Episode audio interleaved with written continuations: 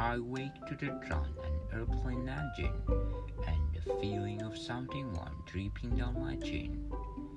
I lift my hand to feel my face.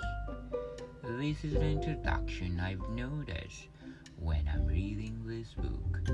A Million Little Pieces by James Frey. James Frey was born September 12, 1969. He's an American writer and businessman. His first two books, A Million Little Pieces in 2003 and My Friend Leonard in 2005, were the bestseller marketed as memoir. Is the founder and CEO of Full Fathom 5, a transmedia production company. FFF is responsible for the young adult adventures science fiction series, The Lorien Legacies the seven books written by Frey and others under the collective pen name Pittacus Lore.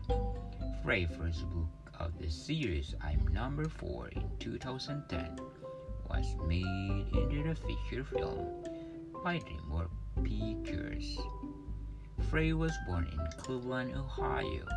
He is a Denison University alumnus, a history major from the class of 1992.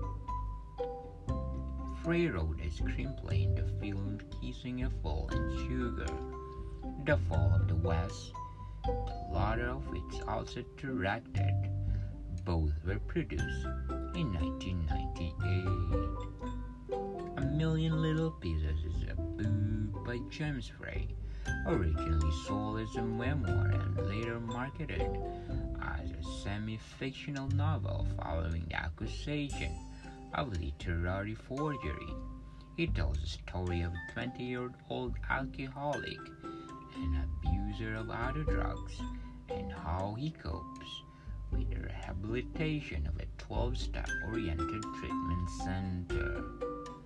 A badly tattered James woke up on a commercial flight to Chicago injury that has no recollection of having sustained or how he ended up on the plane.